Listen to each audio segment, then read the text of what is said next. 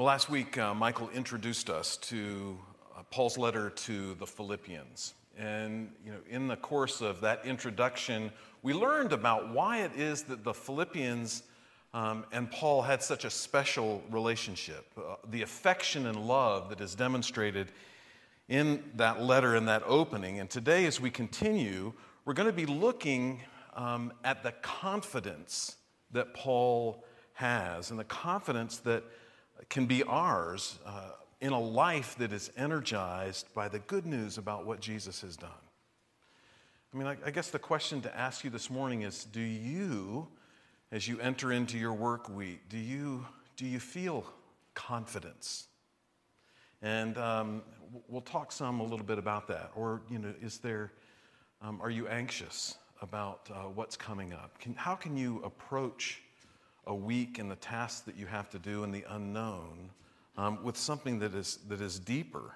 You know, the, the confidence that um, I want us to get our heads around is the confidence uh, that is not the same thing as believing that all of your circumstances are going to be great, um, that they're going to play out as you've imagined. The, the confidence that's in the gospel is something that's different. Uh, it's deeper, it's more abiding, maybe it's less specific with respect to, it's definitely less specific with respect to circumstances. But it's this kind of confidence that moves Paul to, to write and to say to the Philippians the first thing that he says in the passage that you'll hear a little bit more. Uh, when he says that I want you to know, brothers, that what has happened to me has really served to advance the gospel. Right? Consider the words has really. Paul is saying that his circumstances would not actually, if you were to look at them on their own, and maybe according to common sense, those circumstances wouldn't engender confidence. And as we look at Philippians 1 12 to 8, we're going to be looking at how Paul's past circumstances have worked to advance the gospel, and then how his present circumstances are not undermining that confidence. Okay? Um, before Christine Hollis comes up and reads this morning's passage, let me pray for us. Heavenly Father, uh, Paul is later going to talk about the peace that surpasses understanding. And Lord, we ask that you would send us your spirit and give us that peace, that confidence. I ask, Lord, that you would help us to feel the firm, solid foundation under our feet, um, to know that we are being um, upheld, that, like the psalmist says in Psalm 46, that when the world is falling apart around, um, that there is a stillness and there is a knowledge in knowing you um, and that there's this confidence. So, Lord, I ask that you would, again, help us. Uh, we are listening, we are desperate, and uh, we pray that you would uh, bless the reading, the hearing of your word. In Jesus' name, amen.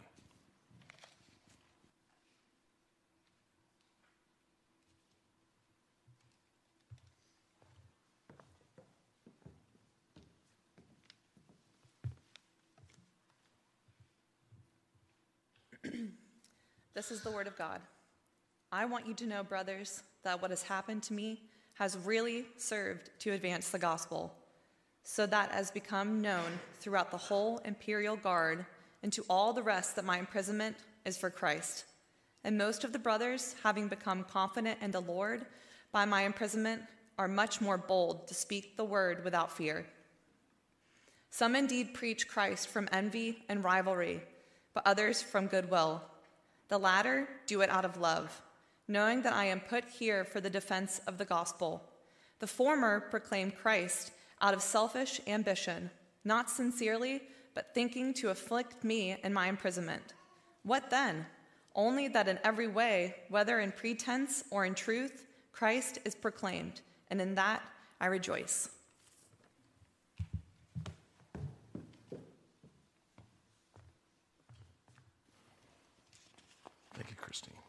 So, firstly, how have Paul's circumstances served to advance the gospel? What's happened to Paul? The way in which we can kind of get to that question is that we can turn back to Acts chapter 21 and move forward looking at Paul's life. We read that three years earlier, from when Paul has written this letter, um, from his imprisonment, that Paul had collected an offering to take to Jerusalem. And this is probably the offering that Paul is describing and talking about in Second Corinthians. After Paul arrives in Jerusalem with the offering, he's received by the brothers and sisters there who um, he's taking this offering because the brothers and sisters in Jerusalem are suffering under a famine. And after being encouraged by the brothers in Jerusalem, that he do something to demonstrate um, his commitment to the God and the religion of his fathers, Paul agrees to make a vow and an offering at the temple. And along with the demonstration of his own piety, he also agrees to take along with him several Jewish brothers um, for whom he is also going to pay the temple tax so that they too might make a vow there at the temple. Now it happens that as Paul is in the temple, some Jews from Asia, we read, and I think it's probably likely that they were from Ephesus. And if you read Acts, you know that in, when Paul was in Ephesus, um, there was a riot that took place. We read that there were these men from Ephesus. They see Paul and they assume that Paul has brought, the, brought these men who are from Asia who are Gentiles, because Paul's known for ministering among the Gentiles, that he's brought these Gentiles um, who were uncircumcised, if they were so, um, beyond the, what was called the wall of hostility. That Paul has brought them into the temple compound from the outer court, the court of the Gentiles, into the court of Israel. And there was a wall that actually separated those two. It was about waist high and it had plaques on it. Um, and the plaque said, if you are an uncircumcised Jew and you pass beyond this point, you're, you're taking your life in your own hands.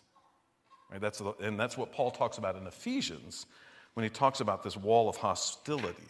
It separated the court of the Gentiles from the court of Israel. And, and so they concoct this story that Paul has done this, that he has violated um, temple worship. Um, just as they did at uh, at Ephesus, they try and start a riot. And Paul is beaten by Roman officials and he is almost murdered at this time. In order to keep Paul alive, and in hopes that someone will slip them a bribe, the government officials keep Paul um, in prison in Caesarea, and they, he continues under arrest for two years out of a, ex, maybe a sense of exasperation, but a desire to get on with his mission, finally, Paul appeals his case to the emperor in Rome, which was the right and privilege of any Roman citizen. He's bound to a Roman centurion and he is escorted onto a ship to be taken to Rome. And Paul's voyage lasts months. They're delayed by the weather. Um, those who were on the ship were eager to get to Rome, um, but they discount Paul's counsel, and as a consequence, they're caught in a winter storm in the Mediterranean, which they ride out on the ship for two weeks. Can you imagine? I mean, if you're going to be seasick, you know, two weeks in a boat in a storm is not pleasant. Finally, Paul um, through a word from the Lord, convinces the ship's crew that they must run their boat aground on the nearest island. And the boat and its crew are finally shipwrecked, and they are shipwrecked on the Isle of Malta. Wet, weary, hungry, and cold, Paul attempts to build a fire. And Luke tells us that as he's collecting firewood, Paul grabs a stick that is a little bit too close to a poisonous snake, and the poisonous snake bites him. And it seems clear to everybody who witnesses this that what, what this means, um, they, they deduce some things, and they say when, When the native people, we read this in Acts, when the native people saw the creature hanging from his hand, right? So you can just imagine he's like the snake hanging from his hand. They said to one another, No doubt this man is a murderer. Though he escaped from the sea, justice has not allowed him to live. That is, no one could be so unfortunate as to have the things that have happened to Paul unless they had three strikes against them. Paul was obviously, I guess, he was wearing, I would say a t shirt, but it would have been a tunic, right? He was wearing a tunic that had a big bullseye on it. He must have done, they deduce, something awful and terrible to get this sort of payback. I mean, you know, to, to make it, you know, they, actually they, they ran the ship um, on a reef and they had to swim from the reef to make it to land, right? So he must have done something terribly wrong to be marked for this kind of judgment. Now, if we're honest, I think that we think about our circumstances this way too. Problems, difficult circumstances, unfortunate events, tragedy come to people whom God must not like. That's what we think. I mean, I think probably in the moment of that pressure, that's what squeezes out of our hearts. Paul, though, models a different way of thinking. And he says that the way of thinking, the thinking that deduces I must be cursed or God is unloving, is actually all upside down and backwards. In fact, Paul says, all that has happened has actually served to advance the gospel. So, how so? How does it, how, how has the events that he has undergone, standing here, you know, um, how is all of that, now in prison in Rome, how has all of that served to advance the gospel? So, Paul, though he's falsely accused and in prison, he is given the opportunity to declare the gospel before the Sanhedrin in Jerusalem. He gets to tell all of the elders about, of, of Israel about the resurrection of Jesus Christ, of whom, uh, I mean, there were many. When, when the fight broke out between the Sadducees and the Pharisees over the resurrection, which is what Paul basically says this is what this is all about, this argument about the resurrection, Paul has to be rescued by a Roman detachment because the Pharisees and the Sadducees are fighting with each other. And while he's under arrest, he receives what you might imagine are his marching orders. The Lord appears to him. And in Acts 23, we read that the following night, the Lord stood by him and said, Take courage, for as you have testified to the facts about me in Jerusalem, so you must testify also in Rome. That is Paul's mission. Paul is going to Rome to testify about Jesus. Having come to Jerusalem and testified about Jesus before the officials of the land, Paul will do the same for the Roman Empire. Now, he's a captive, right? He's moved to Caesarea, and, and though he's still a captive, the gospel is actually advancing. Paul has audiences with the governor, um, with Governor Felix and his wife Drusilla, who was herself a Jew. They heard him speak about his faith in Christ.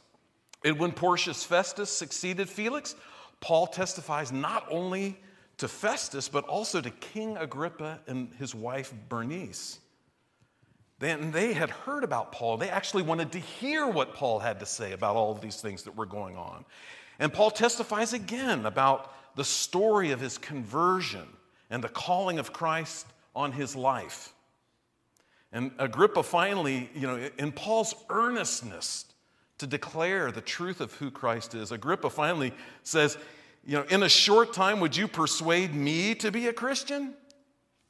And Paul says, Whether short or long, I would to God that not only you, but also all who hear me this day might become such as I, except for these chains. Right? Having appealed there at that time um, to trial, his trial to be judged by Caesar, Paul is now committed to the custodianship of a centurion named Julius, who is from the Augustan cohort. Do you think Julius got out of hearing about the gospel? Right? And what about all of those who were on the ship in the storm for two weeks and before? Who ultimately came to know that their lives had been saved by the God whom Paul worshiped. After running their ship aground on Malta, Paul and his companions, they ministered in Jesus' name to the inhabitants of Malta for three months while they're on the island. Since, as the scriptures say, Paul didn't swell up and suddenly fall down dead after he was bitten by the viper, the people think Paul's a god.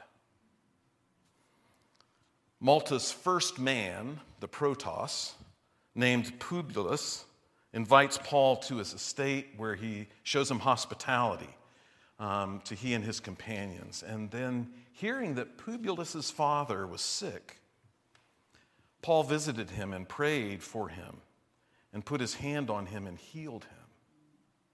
And so impressed, it so impressed the islanders that the rest of the sick and ill on the island of Malta came and they were cured. And finally, at last, arriving to Rome, Paul is assigned a house where others were allowed to visit him. And accompanied by the centurion, great numbers of Jews in Rome came to hear Paul as he awaits to be heard by the, empire, the, the emperor of the Roman Empire. I want you to know, he says, that what has happened to me has really served to advance the gospel. God is sovereign in all of these things. The circumstances are terrible, but God is working. Paul knows that the Lord is loving. People do suffer, his people do suffer. But the presence of suffering and the truth of the Lord's power do not equal meaninglessness or uselessness. So, how is it serving to advance the gospel? Right, as Paul's continued in Rome, he says that there, there are two other things that are impacts of his presence there and of the gospel. Firstly, that it's become known through the whole imperial guard and to all the rest that his imprisonment is for Christ. The Roman government, the empire, has Paul as a captive, but Paul is freely preaching and proclaiming the gospel about Jesus. And his gospel is captivating Rome. Right? And, and there's not just one social strata or kind of person who is attracted. All are attracted to the gospel, right? All are hearing the gospel, right? From the praetorium right into the household of Caesar. And consequently, inspired by the Lord's use of Paul, confidence among the brethren of the church in Rome begins to grow. The worthiness, the worthiness of the gospel, the message about Jesus and the promises, what he has secured for us, the salvation, um, outweighs the consequences and the circumstances. Most of the brothers having become confident in the Lord by my imprisonment, are much more bold to speak the word without fear, right? They're seeing in Paul that circumstances are not everything. But how does this persecution and suffering and difficulty work to increase one's confidence? Right? When if you go to the doctor and the doctor asks you where it hurts, they're drawing closer to pain. And the pain points indicate something significant or to notice. Uh, you don't go to the doctor if you're feeling okay. You show up at the doctor and say, Hey, I just wanted to drop in and just say, everything's great. I mean, that might be some cause for rejoicing, you know, but that's not, that's not what you do. When you are facing and dealing with difficult circumstances, right? When strong emotions are welling up and are present, that can be an indicator that you're close to something. And it's time at that moment to stop and to think, what is going on? Right? What's going on in my heart? And, and when those emotions they come out, um, you're, it's hard, it's difficult to be in a moment when you're with a person who is going through that.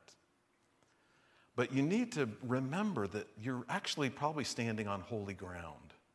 Because in that moment, a person's body, their mind, and their heart are all connected.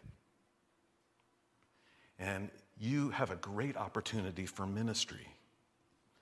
Right? The, the pressure that the brethren that Paul endure in persecution and in difficulty and circumstances, right? They can provide an opportunity of closeness. And the closeness can be an experience of the closeness of Jesus and his provision. Because really, that's what the question is all about when you're in the midst of that difficulty. Uh, we pray for people who are going through difficult circumstances that the Lord would be with them, don't we? Now, He's promised to be with them, doesn't He? So it's not so much that, hey, Lord, have you forgotten? You know, did, I just want to make sure this gets bumped up, you know, on your email list, right? So you can, you can see that you have to respond to this right away. What, what we're praying for them is that they would experience that, that they would see that the Lord is near. Right? If Paul hadn't been a victim of an unjust accusation and imprisonment, how else would Felix and Drusilla and Festus and Agrippa and Bernice and Julius and Publius have heard the gospel? Right? Now, theoretically, that sounds great. Maybe in the midst of the moment, we're not so easily persuaded. Paul moves on to another, uh, another kind of uncomfortable thing, uh, a truth that begs addressing. And it's a circumstance that I would call a what about.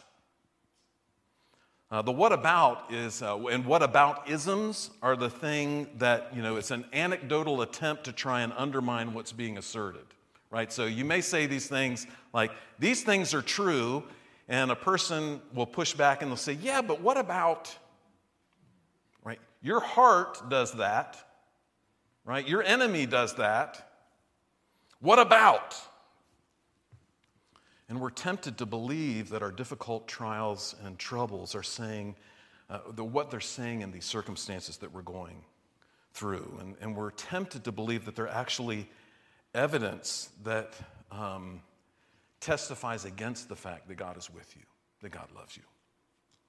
But the truth is just the opposite right? We don't look to our circumstances for our confidence.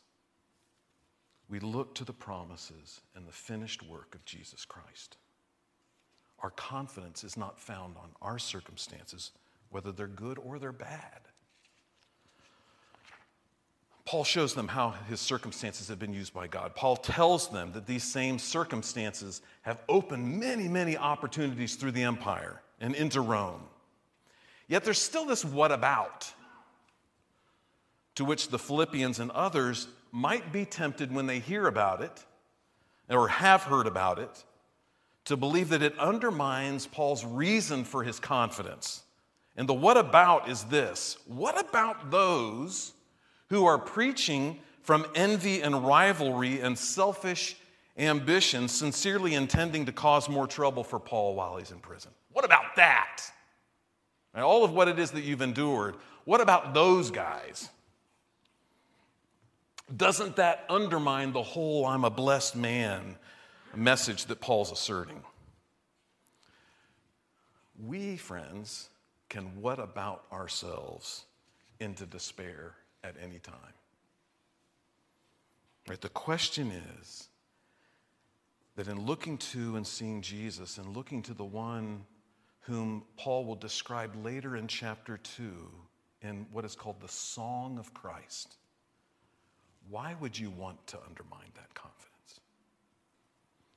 Now, there's a lot of conjecture as to who these people are um, and who this faction is, why they're doing what they're doing. And it seems that it parallels what he's going to say later in chapter 2 when he talks about you know, selfish ambition and vain conceit. That those who are preaching are not filled fully with the vision or the song of the beauty of the Lord in the Carmen Christi, the song of Christ in chapter 2. Paul doesn't, he doesn't quibble about the degree or the thoroughness of their salvation. What matters to Paul is this his mission, and that is that Jesus is proclaimed. It, it could be that these people aren't even Christians, that they're just talking about Jesus, but that excites Paul because at least they're talking about Jesus and it's begging questions and they're learning about things. And it could be that there are people who are preaching so that they might stir up friction for Paul, that their preaching might be a, an attempt to rub Paul's circumstances into him the same way that the chains to which he is shackled um, are rubbing the skin on his limbs. Regardless, the outcome is the same. Paul is a captive to the Lord Jesus, not to Caesar. These others aren't Paul's servants. If they're if they're servants of Jesus, they're his servants. Paul has, he's resigned a long time ago um, his responsibility of management and the control of other people. Right? It's not his business. Who is whose and what they should be doing is Jesus' business. It doesn't matter for Paul because all that matters is that Christ is being proclaimed. And what does this produce in Paul? It produces gratitude and joy. And you know, what's better is that you can actually what about the what about. because there are still others who preach Christ out of a goodwill. They preach out of love. They're emboldened. There's no hardship that can, they know that there's no hardship that can separate them from the love of Jesus Christ. They see in Paul one who is overcoming and they are inspired and moved. Paul isn't in Rome trying to take over the church, trying to show others who's the boss, trying to horn in on their business. Paul has come for the defense and the testimony of the gospel. And regardless of their motives, Paul is grateful that Christ is preached because this is the very thing that he is eager to do and for what he rejoices in. Paul's obviously concerned that the Philippians have, word has gotten back to them and that they are concerned about what they've heard about his circumstances. They, they love him, they suffer with him, have suffered alongside of him. And Paul wants them to know that the indicators of blessing are not understood by the surface circumstances.